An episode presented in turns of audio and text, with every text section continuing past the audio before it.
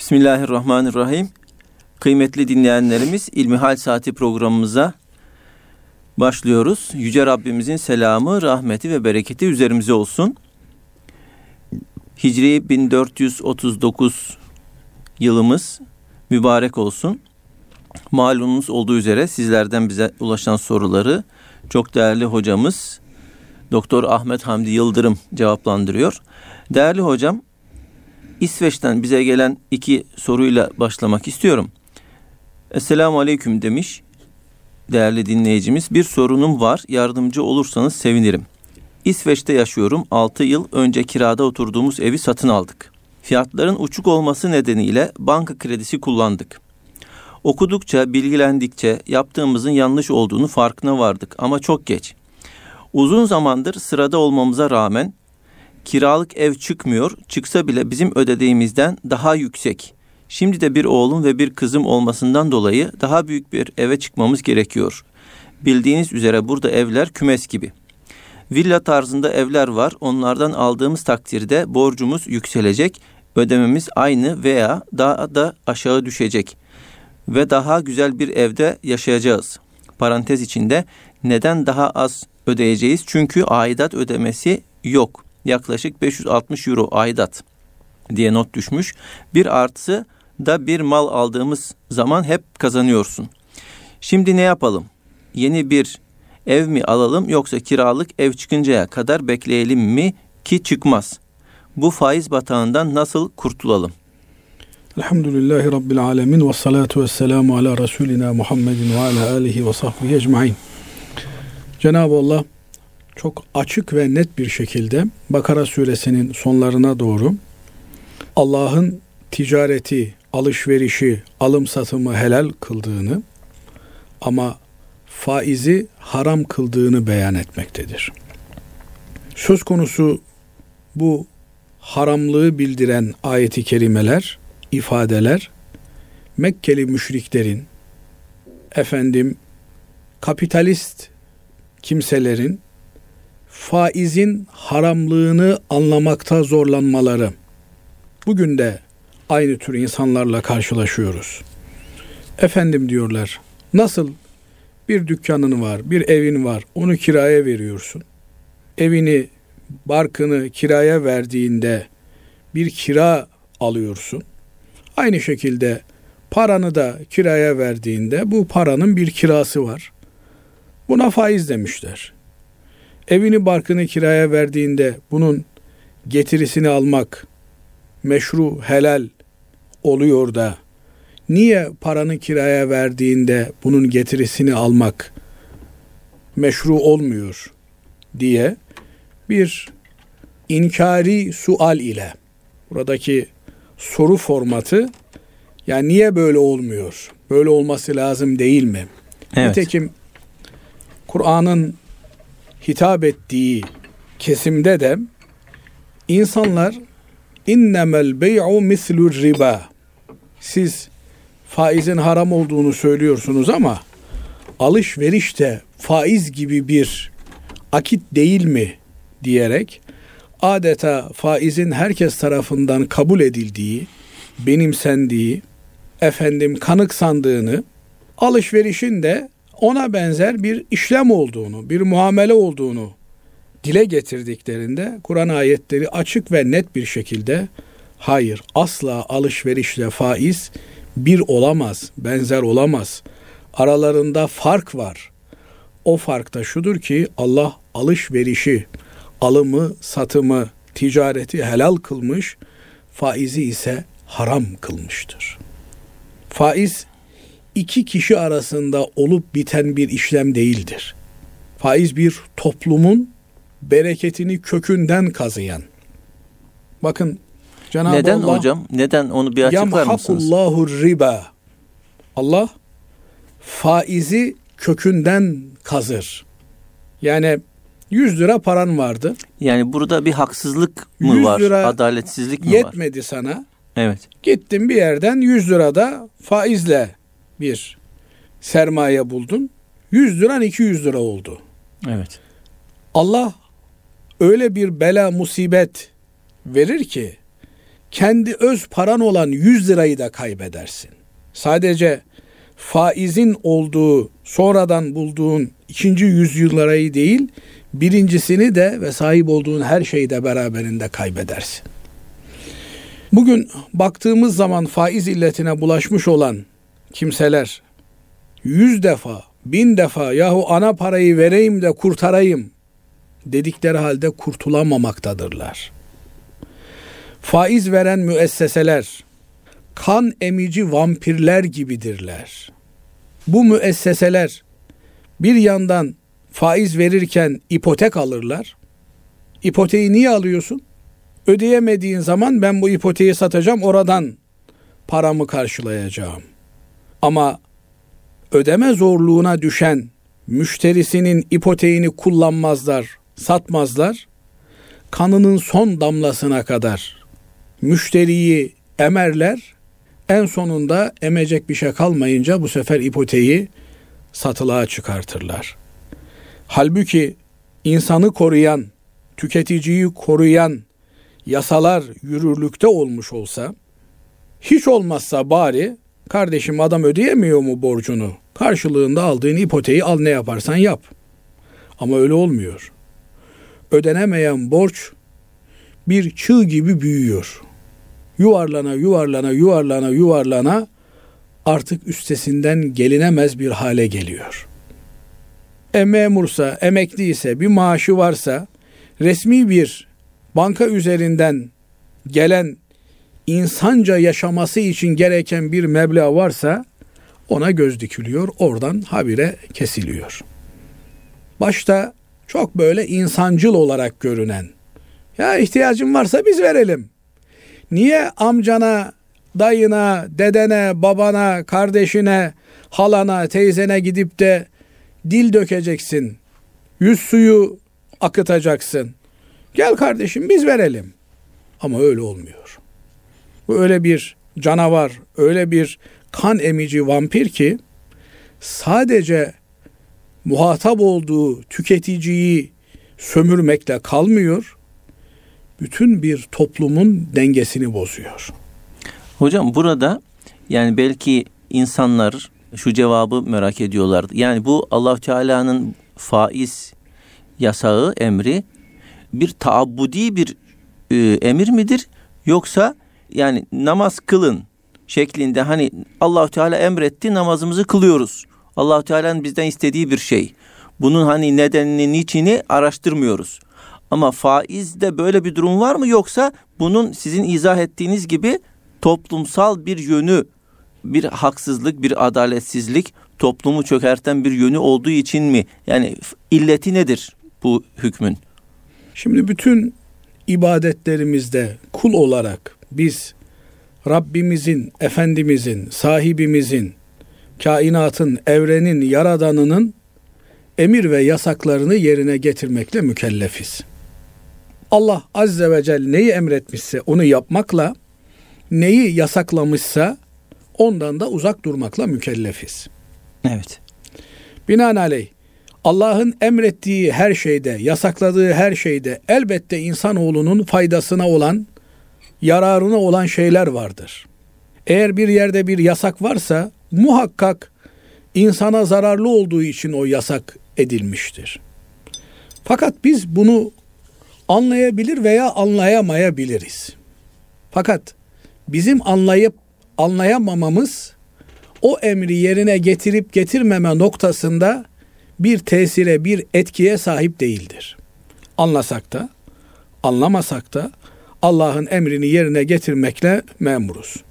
Şu kadar var ki eğer hikmetlerini kavrayabiliyorsak bunu daha candan, daha gönülden yerine getirme noktasında bir teşvik olmuş olur.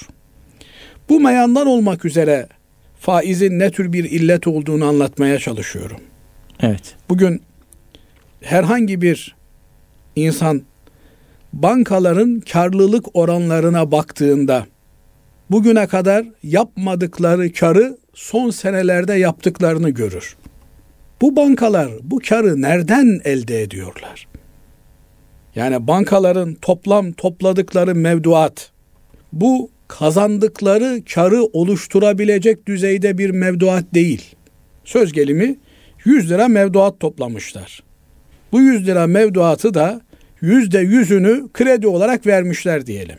Topladıkları mevduat, dağıttıkları mevduat, bunun üzerinden yüzde 12 ile yüzde 15 ile verdikleri para ile elde edilebilecek karlar değil bu karlar. Peki bu kar nasıl oluşmuş? Bu karlar olmayan parayı kredi olarak vermelerinden oluşuyor. Topladıkları 100 lira mevduat 10 bin lira olarak dağıtılıyor. Yani piyasada olmayan bir parayı bankalar kredi olarak dağıtıyorlar. Hayali krediler dağıtıyorlar. Hayali dediğimde kanunsuz, hukuksuz anlamına bu işi yapıyorlar demiyorum. Gayet kanuni, gayet hukuki, gayet kılıfına uydurulmuş bir şekilde fakiri, yoksulu sömürecek, insanımızın kanını emecek bir şekilde kurulmuş uluslararası bir düzen var. Bu düzenden Türkiye müstesna değil. Türkiye onlar için en iyi bu sömürü düzenini işletebildikleri bir ülke. Bugün ülkemizde yetkili merciler para basmak istediklerinde istedikleri gibi para basamazken, fiziki parayı basamazken bankalar su gibi para dağıtıyorlar, kredi dağıtıyorlar.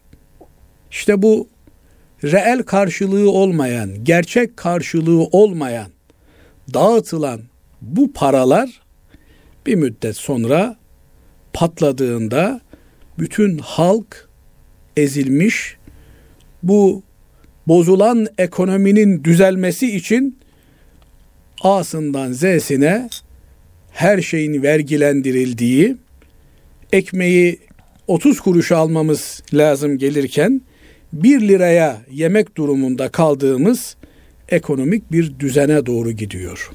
Bunun temelinde insanoğlunun fazla kazanma iştahı, her şeye sahip olma beklentisi yatmaktadır.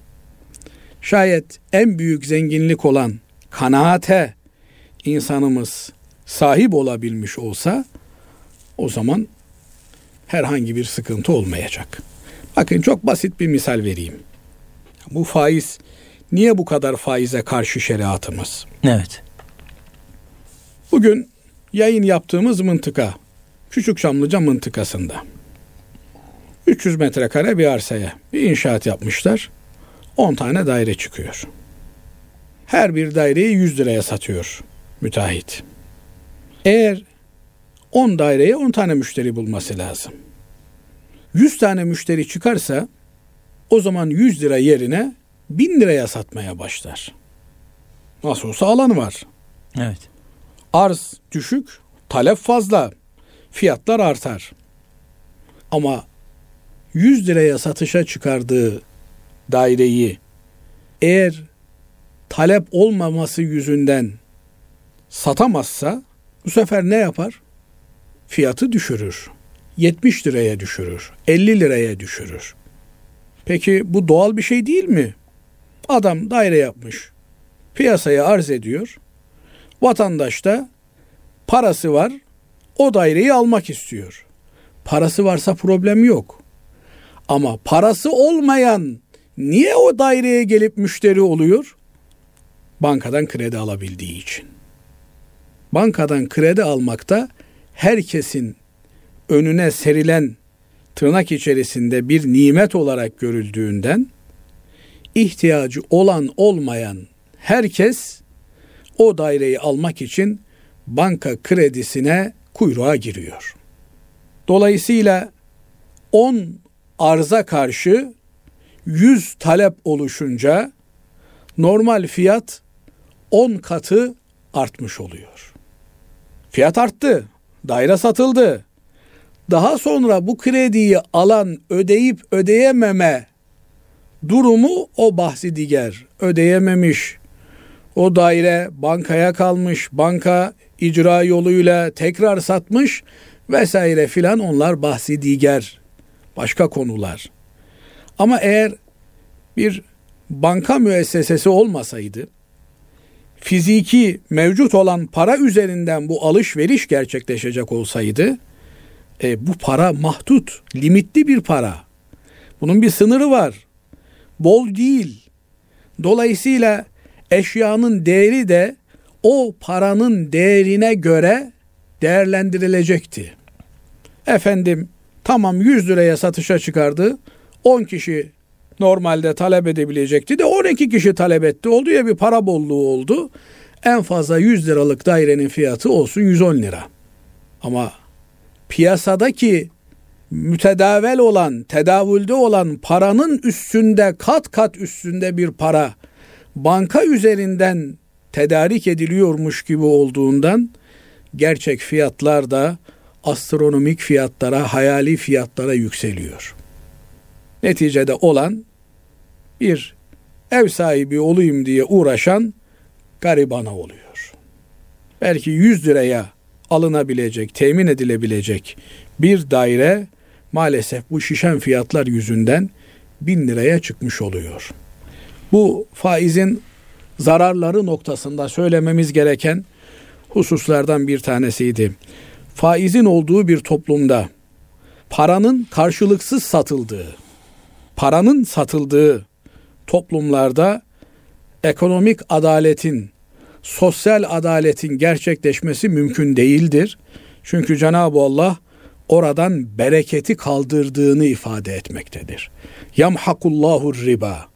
Allah faizin işlediği toplumdan, faizin olduğu yerden bereketi kökünden kazır. Ne yaparsanız yapın. Ve yurbis sadakat.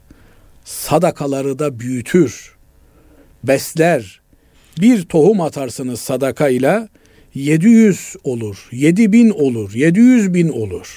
Sadaka da e, olmayan bir şeyden olmaz yani fiziki olarak vermek gerekiyor. Yok. Sadakanın kapısı geniş. Bakın sizin o mütebessim çehreniz her tebessümle sadaka dağıtıyorsunuz. Estağfurullah. O güleç yüzünüz, insanın yani kalbine, olarak... gönlüne huzur veren tavrınız bir sadakadır. İnsanlar bugün en fazla morale ihtiyaç duymaktadırlar. Ruhen açtırlar. Kalben ilaca ihtiyaç duymaktadırlar. Yoksa Allah ağız tadı verdikten sonra, afiyet verdikten sonra kuru bir ekmek bile baklavadan daha lezzetlidir. Ama eğer Allah göz tokluğu vermemişse, böyle bir kimsenin karnını doyurmak, midesini doyurmak mümkün değildir. Binaenaleyh evet sadaka olandan verilecek. Yani bir şeyin olacak da vereceksin. Cenab-ı Allah eğer ihtiyacı olan bir Müslüman senden gelmiş borç istemişse ona kardı hasen olarak borç ver diyor. Senin ona verdiğin kardı hasen borç sadaka yerine geçer ve sen söz gelimi 100 lira verdin bir kardeşine borç olarak. Değil mi? Evet. Bu 100 lira senin için bir kayıp olarak görülebilir. Niye? İşte özellikle de günümüzde enflasyon ortamı var. Verdiğin bu 100 lira 3 gün sonra, 5 gün sonra 95 liraya, bir sene sonra 80 liraya belki de düşecek. Evet. Bu bir kayıp fiziken bir kayıp gibi görünüyor. Evet. Ama diyor ki Cenab-ı Allah eğer bana iman ediyorsanız ben verdiğiniz bu sadakayı kat be kat artırırım. Siz onu hissedemezsiniz. En basit ifadesiyle söyleyeyim. Yani öyle bir kalp huzuru veririm ki size, öyle bir gönül zenginliği veririm ki size, milyarlara sahip olanların elde edemediği zenginlik sizin o basit imkanlarınızla sizin ellerinizin içerisinde olur. Bu bereket farklı bir şey. Onun için Müslümanlar birbirlerine yardım etmeye memurdurlar. Birbirlerine kardı hasen vermeye mecburdurlar. Sadaka sadece fakire verdiğiniz, verdiğimiz 3 lira, 5 lira, 100 lira al kardeşim bununla bir ekmek al. Çoluğuna çocuğuna bir erzak götür diye verdiğimiz para değildir. Bir kardeşimizin dara düştüğünde, borcu olduğunda, borcunu karşılayabilecek kadar kardı hasen vermemiz, karşılıksız bir para vermemiz, borç vermemiz sadakanın en büyüğüdür. Ve evet. bununla da mükellefiz. Şimdi güzel kardeşim İsviçre'den soruyu soruyor. Evet. Biz bunları anlatırken tabii kardeşimizin sorusu kaynadı gitti gibi olmasın. Evet şimdi hocam ben bu kardeşimizin ikinci bir sorusu var. Onu da sorayım çünkü borçla ilgili o da 7 yıl önce iflas ettiğinden dolayı birisine bankadan kredi çekip borç verdim diyor. Şimdi durumu düzelmeye başladı. Bana olan borcunu döviz üzerinden öderse iki katını ödeyecek. Bu aradaki fark haram mı diye soruyor bir. Artı 7 yıldır da ben bankaya faiziyle bu borcu ödüyorum. Bana ödeyeceği zaman ana parayla birlikte ödediğim faiz miktarını da istesem olur mu? Şimdi tabii bu faiz ne kadar kanıksanmış, ne kadar içselleştirilmiş, benimsenmiş, kabul görmüş bir şey ki Evet. Camiye yardım toplanacak. E bankadan faiz alayım da camiye öyle yardım edeyim. Diyecek kadar Maalesef. sanki babamızdan gidip borç alıyormuşuz gibi. Sanki yıllardır tanıdığımız abimizden, kardeşimizden, bir akrabamızdan borç alıyormuşuz gibi banka kapılarını aşındırıyoruz. İşte bu Müslümanın irkilmesi gereken, tiksinmesi gereken bir hal. Bizim şunun şurasında 50 sene 60 sene öncesinde Müslüman babalarımız bankanın kaldırımından yürümemiş. Bankanın ışığında kitap okumamak için direnmiş. Bankanın verdiği suyu içmemiş. Ne oldu da bize dişim ağrıdı bankadan gideyim kredi alayım dişçiye gideyim. Ayağım ağrıdı bankadan gideyim kredi alayım ayakkabı alayım. Varsa paran al tepe tepe kullan. Yoksa senin faizde ne işin var? Bankada ne işin var? Bu banka Allah'a savaş ilan ettiğini, peygambere savaş ilan ettiğini açıkça ifade eden niye Allah'a ve peygambere savaş ilanıdır diyor faiz? Çünkü toplumu Cenab-ı Allah yaratmış. Topluma karşı olan, kamu düzenine karşı olan, insanlığın varlığına karşı olan her eylem Allah'a ve peygamberine savaş hüviyetinde, mahiyetindedir. Binaenaleyh bir Müslümanın ağzından yani işte birine borç verecektim, bankaya gittim, camiye yardım yapacaktım, bankaya gittim. Bunlar Allah muhafaza etsin. Çok tehlikeli şeyler. Ama tekrar bu kardeşimizin sorusuna dönecek olursak ben sormak istiyorum yani bir Müslüman bu kadar mı yalnız? Kimseden mi borç alamaz? Kimseyle mi bir alışveriş hukuku olmaz? Ne oldu Müslümanların paralarına? Bu Müslümanlar paralarını katılım bankalarına yatırarak ayda aldıkları 2-3 kuruşların kendilerine helal olduğunu zannedip ihtiyaçlı olan Müslümanlara sıra geldiğinde param yok dediklerinde bunun helal olduğunu mu zannediyorlar? Binaenaleyh bizim acilen acilen Müslümanlığımıza dönmeye ihtiyacımız var. Fakat öte yandan şöyle bir realite de var bu kardeşimizin dile getirdiği gibi. 7 yıl oldu borç verdim. İmkanı olduğu halde borcunu ödemekte yavaş davranıyor. Ben ona bankadan kredi alıp borç verdim. Ona verdiğim 100 lira için 30 lira 100 lira bir maliyete katlanıyorum. O şimdi bana ödeyeceği parayı 100 lira olarak mı ödeyecek? Bu da bir başka vahim durum. Oysa dinimiz, şeriatımız ne kimseye zarar vereceksin ne de kimsenin sana verdiği zarara katlanacaksın der. Dolayısıyla asıl olan zararsızlık ilkesidir. Kimseye zarar da vermeyeceksin. Kimsenin sana verdiği zararı da haz, hazmetmek mecburiyetinde değilsin. Binaenaleyh eğer bir borç ilişkisi oluşmuş, borç veren kimse parayı istemiş ve ödemek durumunda olan kişi de ödeyebileceği halde vermemişse böyle bir durumda ödeme imkanı olup da borcunu ödeyemeyen kimseyi Peygamber aleyhissalatü vesselam Efendimiz zalim olarak nitelemektedir. Zalim. Ne demek zalim? Kan emici vampir demek. Zulmediyor. Kendisine bir iyilik yapılmış, bir borç verilmiş, Ödeme imkanı var, ödemiyor.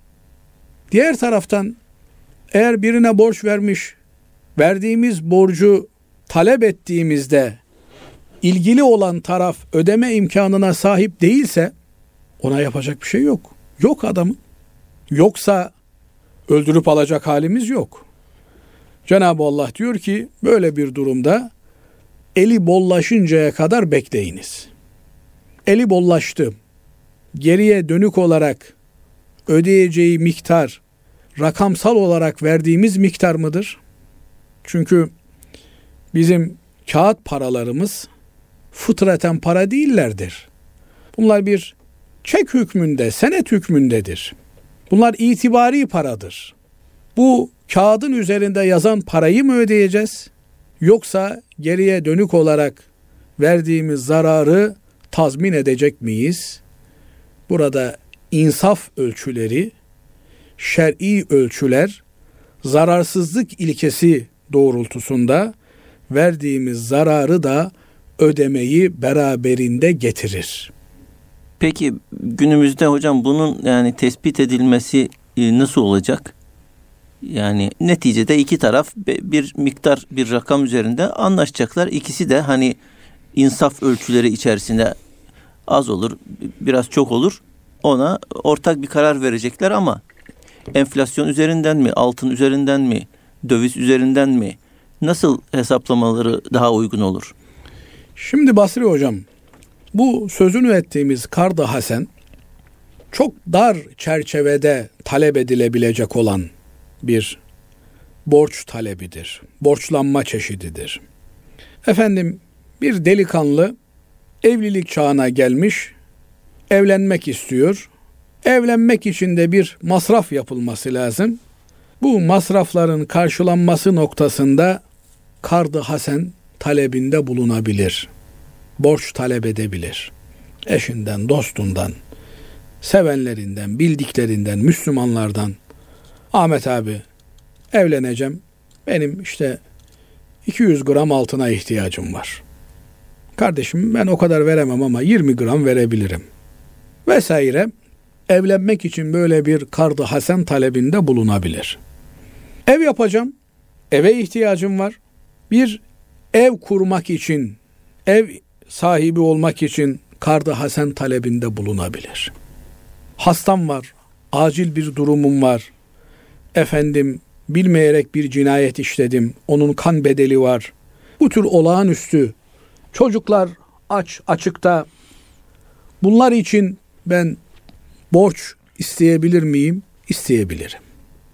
Ama bunların dışında efendim bir işim var ama işimi büyütmek istiyorum. Kardı Hasen istenmez.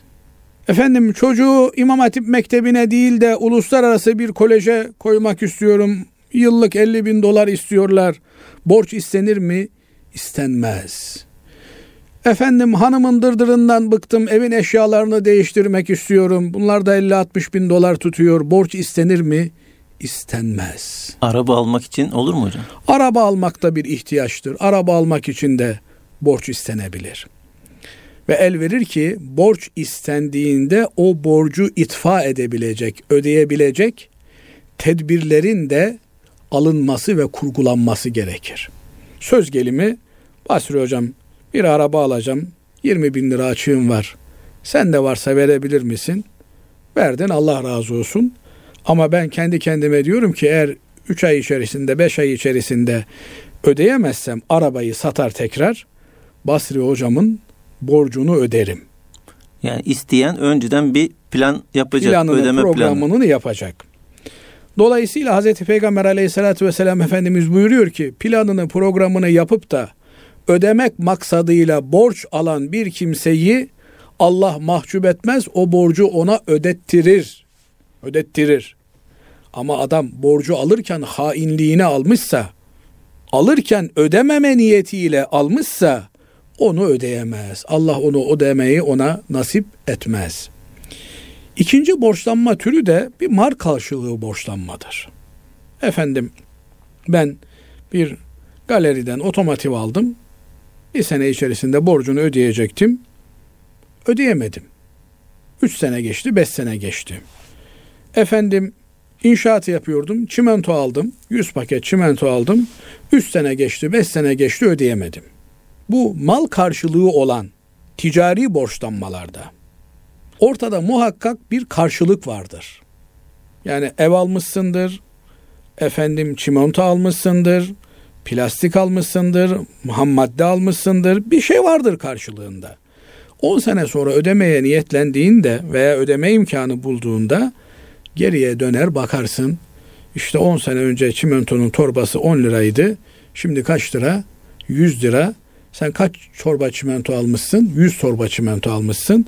Demek ki bugün de 100 torba çimento borçlanmışsın. Evet. Efendim 10 sene önce ham maddesi almışsın. O zaman şu kadardı. 3 ton 5 ton ne kadar almışsan bugün ne kadar ise onu o kemmiyeti üzerinden miktarı üzerinden bugün ödersin. Artı oluşmuş olan bir zarar varsa bu arada onu da ödersin. Şimdi tabi kul hakkı meselesi çok vahim bir mesele. Siz bir borcunuzu ödemeyince söz gelimi ben Basri hocam sizden borç aldım. Borcumu ödemedim. Ne oldu? Siz de başkasından borç almıştınız. Benden tahsil edemediğiniz için alacağınızı siz de oraya ödemediniz, ödeyemediniz. Orası da bir başka yerle bir ticari işlem içerisindeydi. O da oraya karşı edimini, yükümlülüğünü yerine getiremedi. Dolayısıyla müteselsilen piyasada bir bozulmaya yol açabilecek, önü alınamayan, öngörülemeyen efendim kargaşalara sebep olabilecek bir süreç başlamış olur. Onun için bu meselelerde çok hassas olmak lazım gelir. Fakat bu meseleyle biraz belki uzun konuştuk konuyu. Şunu da hatırlatmak isterim. Bu kardeşimiz gibi İsviçre'de, Almanya'da, efendim Yeni Zelanda'da, Uganda'da, Peru'da neredeyse bulunan kardeşlerimiz kendilerine özel fetvaları ki fetva adı üzerinde kişiye özel çözümlerdir. Fetvalar genelleştirilmezler. Senin çok özel bir durumun vardır. O özel durumundan dolayı sana bir reçete yazılmıştır. Kardeşim benim de karnım ağrıyor. E benim de ağrıyordu. Doktor bana bunu verdi. Sen de bunu al denmediği gibi benim şöyle bir problemim vardı. Hoca bana şöyle yapabilirsin dedi. Sen de şöyle yapabilirsin olmaz. Binaenaleyh bu kardeşimiz kendi meselesini birebir bir dinine, diyanetine güvendiği, ahiret hassasiyetine inandığı, Allah'ın huzurunda söylediği her sözün hesabını vereceğinin bilincinde olan bir hoca efendiyle oturur, müzakere eder. Kendisine özel bir çözüm o hoca efendi söyler. Dolayısıyla bu konularda genelleme yapmanın çok vahim sonuçları doğabiliyor. Vakti zamanında muhterem bir hocamız böyle bir genelleme yapmış ve demiş ki ilk ev için bu tür yanlış olan yollara tevessül edilebilir. Sonra bir kardeşimiz beni arıyor diyor ki ben ilk evimi alacağım ama yatırım amaçlı alıyorum bunu. Yani orada oturmayacağım. Acaba ben yine bu yanlış yollara tevessül ederek bu evi alabilir miyim? Tabi o hocamız bu fetvayı verirken yani ihtiyacın olan başını sokacak bir yer bulamıyorsan, açtaysan, açıktaysan demek istemiş ama bu genellemeler bu tür yanlış anlaşılmaları da beraberinde getirebiliyor. Dolayısıyla kişiye özel fetvaları birebir görüşerek çözümlemek gerekiyor. Ama Allah'ımızın bize emri dünyanın neresinde olursak olalım faizi Allah haram kılmıştır. Faizin artı faizi eksi faizi yoktur. 100 lira verip 110 lira almak da faizdir. 100 lira verip 90 lira almak da faizdir. Dolayısıyla para ile olan ilişkimizi satış üzerinden, parayı alıp satma üzerinden gerçekleştirirken bu alım satımın peşin ve eş değerde olması mecburiyeti vardır. Vadeli veya farklı miktarlarda olması durumunda aynı paraların satışını Cenab-ı Allah haram kılmıştır. Hazreti Peygamber aleyhissalatü vesselam Efendimiz de bu hususu bize müteaddit hadislerinde bildirmiştir. Muhterem hocam sorumuz şu. Muharrem ayının fazileti nereden ileri geliyor ve aşurenin dinimizde bir yeri var mı? Evet, Hicri yılbaşımızın ilk ayı, Hicri takvimimizin Muharrem ayı. Hz. Peygamber aleyhissalatü vesselam Efendimiz Muharrem'in 10. günü oruç tutarlardı. Medine-i Münevvere'ye geldiklerinde Yahudilerin, Medine'de Yahudiler var biliyorsunuz. Evet. Yahudilerin de o gün oruç tuttuklarını öğrenince biz Musa aleyhisselama Yahudilerden daha dostuz, layığız diyerek aşure orucunu tutmanın Müslümanlar için daha elzem olduğunu ifade etmiş. Şu kadar var ki Yahudilere benzememek adına onlar tek gün olarak oruç tutuyorlar. Biz bir öncesi veya bir sonrasıyla beraber aşure orucunu tutuyoruz. Ramazan-ı Şerif orucunun dışında en faziletli oruç Muharrem'in 10'u 11'i veya 9'u 10'u tutulan oruç. Binaenaleyh dinimiz, dini ritüellerimiz, ibadetlerimiz Cenab-ı Allah'a kullukta zirve olmuş şahsiyetlerin anılarını hatırlamak ve onlara adeta bir vefa duygusu sergilemek üzere çoğu zaman şekilleniyor. Mesela hac ibadetinde Safa ile Merve arasında gidiş gelişimiz Hacer validemizin su arama endişesiyle gidiş gelişini temsil eder. Arafat vakfesi Adem Aleyhisselam'la Havva validemizin buluşmasını hatırlatır. Cemarat'ta şeytan taşlamamız İbrahim Aleyhisselam'ın İsmail Aleyhisselam'ı kurban etmek üzere niyetlendiğinde şeytanın ortaya çıkıp aralarını açmak için verdiği mücadelede İbrahim Aleyhisselam'ın Hacer validemizin ve oğlu İsmail'in şeytanı taşlamalarını temsil eder. Binaenaleyh Muharrem'in onu birçok mucizenin tahakkuk ettiği, rivayetlere göre Musa Aleyhisselam'ın Firavun'un elinden kurtulduğu, Nuh Aleyhisselam'ın gemisinin selamete erdiği bir tarih dilemine gününe denk geldiği için biz de bu kutlamalar oruçla yapılmaktadır. Yani bir şeyi kutlayacağımız zaman efendim havai fişeklerle, naralarla vesairelerle değil, o günü oruçlu geçirerek, ibadet ederek o günü tazim ve ihtiramla anmaktayız.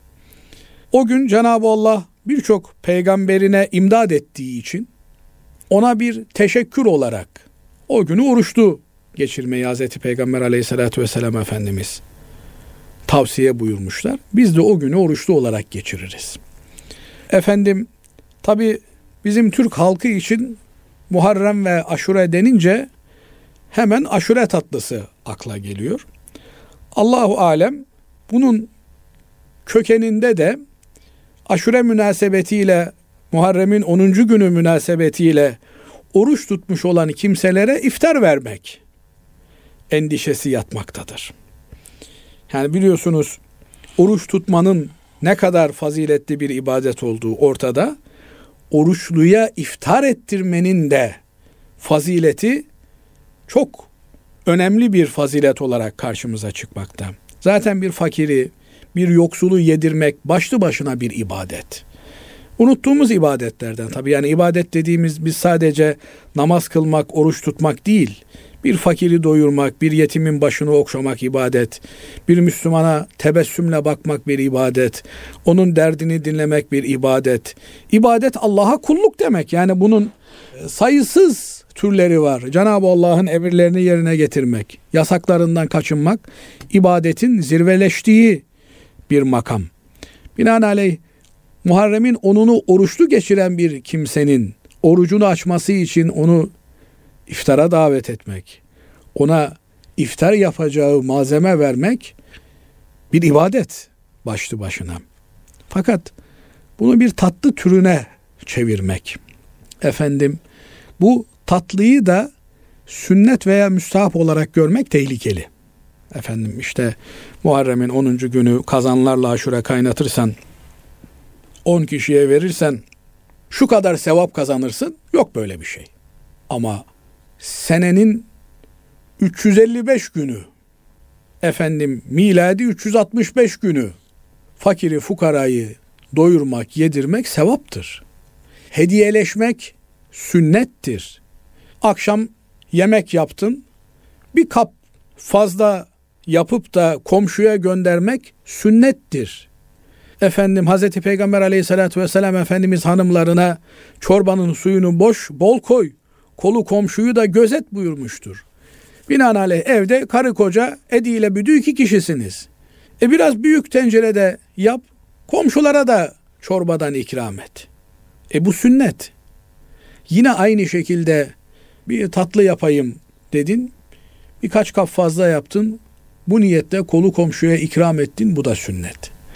Ama şunu unutmamak lazım. Yani bid'at dediğimiz şey dine sonradan sokulmuş olan din dediğimiz ne? Din Allah'a kulluk. Allah'a kulluk Allah'ın emrettiği, istediği şekilde yapılır. Eğer Cenab-ı Allah bize Muharrem'in onunda şu şu maddeleri toplayın bir araya getirin, aşure kaynatın, 10 kişiye dağıtın, şu kadar sevap vereceğim deseydi bu sünnet olurdu, farz olurdu, vacip olurdu, müstahap olurdu, her neyse bir şey olurdu. Ama böyle bir şey yok. Böyle bir şey olmayınca genel hükümler çerçevesinde değerlendirilir. Efendim irmik tatlısı neyse aşure tatlısı da odur. İlla aşure yapacağım diye dağıt, dayatmak ve bunu da bir kutsallık çerçevesinde görmek çok ciddi bir yanlıştır. Ama bu vesileyle işte bir aşure tatlısı yiyoruz. Yapmışken kolu komşuya da dağıtalım. E kolu komşuya yaptığımız hediye sevap mıdır? Sevaptır. Bu niyetle hediyeleşmek niyetiyle yapıyorsak sevaptır. Fazileti vardır. Hediyeleşmek makbuldür. Ama buna başka dini bir anlam yüklemeye kalkarsak çok ciddi bidat dediğimiz tehlike söz konusu olur. Buna da dikkat etmemiz lazım gelir. Evet. Evet hocam. Diğer bir sorumuz da şöyle. Dost ve düşman kavramları neye dayanır? Cenab-ı Allah bu konuyu çok açık ve net bir şekilde Kur'an-ı Kerim'de ifade etmiş. Müminler müminlerin dostudur. Mümin erkekler mümin erkeklerin, mümin kadınlar mümin kadınların dostudur. Mümin erkekler ve kadınlar birbirlerinin dostudur. Müşrikler, Allah'a ortak koşanlar, din tanımayanlar, Allah tanımayanlar onlar da birbirlerine dostturlar. Dolayısıyla bir kafirin bir Müslümana dost olması mümkün değildir. Niye? Dostluk ortak paydalar üzerinden teşekkül eder. Yani ortak paylaştığınız bir şeyler olması lazım ki, ortak değerleriniz olması lazım ki ikiniz de ona sarılacaksınız ve onun üzerinden dost olacaksınız. İnsanları birbirine bağlayan, kenetleyen en büyük değer, en ortak değer din değeridir. Eğer dinler farklıysa o zaman bunların fıtri tabii bir dostluk göstermeleri mümkün değildir. Fakat burada şunu unutmamak lazım. Dost olmakla insani olarak, insancıl olarak birbirimize göstermemiz gereken saygı bunlar birbirinden farklı şeylerdir. Dost olmanın kendine ait bir hukuku vardır. Söz gelimi Türk vatandaşları kendi aralarında bir hukuk düzenine tabidirler. E bir Türk bir Rus vatandaşını sevemez mi? Sevebilir. Ama aynı hukuk sistemine tabi değillerdir. Bu yönüyle birbirleriyle her türlü hukuki muameleyi kurmaları söz konusu olamaz. Binaenaleyh Müslümanlar dostluk kavramı içerisinde sadece birbirleriyle bu dostluk ilişkisini sürdürebilirler. Ama insaniyet ilişkisi insan olarak yaratılan her mahlukla geçerlidir. Yine muhabbet ilişkisi Cenab-ı Allah'ın yarattığı her şey ile söz konusudur. Eğer aynı dine mensup değiliz diye insanlığa düşmanlık gösterecek olursak düşmanlık üzerinden dostluğu devşirmek mümkün olmaz. Oysa bugüne kadar Müslümanlığın yayılması Müslümanların kendilerinden olmayan unsurlara gösterdikleri şefkat ve merhamet sayesinde hakiki insanlık sayesinde ola gelmiştir. Binaenaleyh bir Müslümanın Müslüman olmayan unsurlara merhameti onların kendi aralarında birbirlerine olan merhametlerinin çok çok üstündedir. Bunu birbiri, birbiriyle karıştırmamak lazım. Hocam bu bahsettiğiniz insanın şahsi cihetinden olan tarafı bir de toplumsal Müslüman bir toplum diğer toplumlarla ilişkisi nasıl olmalı? hem fertler düzeyinde hem de toplumlar düzeyinde ilişkilerimiz bize karşı düşmanlık göstermeyen, bize silah doğrultmayan kimselere karşı Kur'an-ı Kerim ap açık bir şekilde en teberruhum ve tuksitu ileyhim onlara iyilik yapmanıza, onlara karşı adalet ilkeleri çerçevesinde muamele etmenize Allah müsaade eder bu hususta sizleri engelleyen hiçbir yasak söz konusu değildir der. Yani insanoğlu her şeyden önce insanlıkta kardeşimizdir. Aynı anne babanın çocukları, Adem'le Havva'nın çocukları olarak birbirimize zulmetmemeyi, haksızlık yapmamayı, birbirimizin hakkına, hukukuna riayet etmeyi dinimiz bize net bir şekilde emreder. Ama dostluğun gerektirdiği efendim bir aile olmak meselesi gündeme geldiğinde Müslümanlar Müslümanlarla bir aile olurlar. Müslüman bir kimse erkek veya bayan evlenecekse Müslüman bir erkek ve bayanı tercih eder. Tercih etmelidir onunla bir aile tesis eder. Fakat komşunuz bir gayrimüslim olabilir. Onunla her türlü komşuluk hukukunu Müslümanla olan komşuluk hukuku çerçevesinde götürürsünüz. Az önce sözünü ettiğimiz çorbayı biraz fazla yaparsınız. Bir tas çorbayı da o komşunuza götürürsünüz. Hastası varsa ziyaretine gidersiniz. Çaresizliği varsa o çaresizliğini gidermek için elinizden gelen bütün gayreti gösterirsiniz. Fakat az önce de ifade etmeye çalıştığımız dostluk hukuku çerçevesinde bir aile olmak, sırdaş olmak meselesi onlar Cenab-ı Allah'ın birbirimizi birbirimize dost kıldığı ancak müminler arasında gerçekleşecek şeylerdir. Evet. Allah razı olsun. Teşekkür ederiz değerli hocam. Kıymetli dinleyenlerimiz bir İlmihal Saati programımızın daha sonuna ermiş bulunuyoruz. Hepinizi Allah'a emanet ediyoruz. Tekrar görüşmek dileğiyle. Hoşçakalın.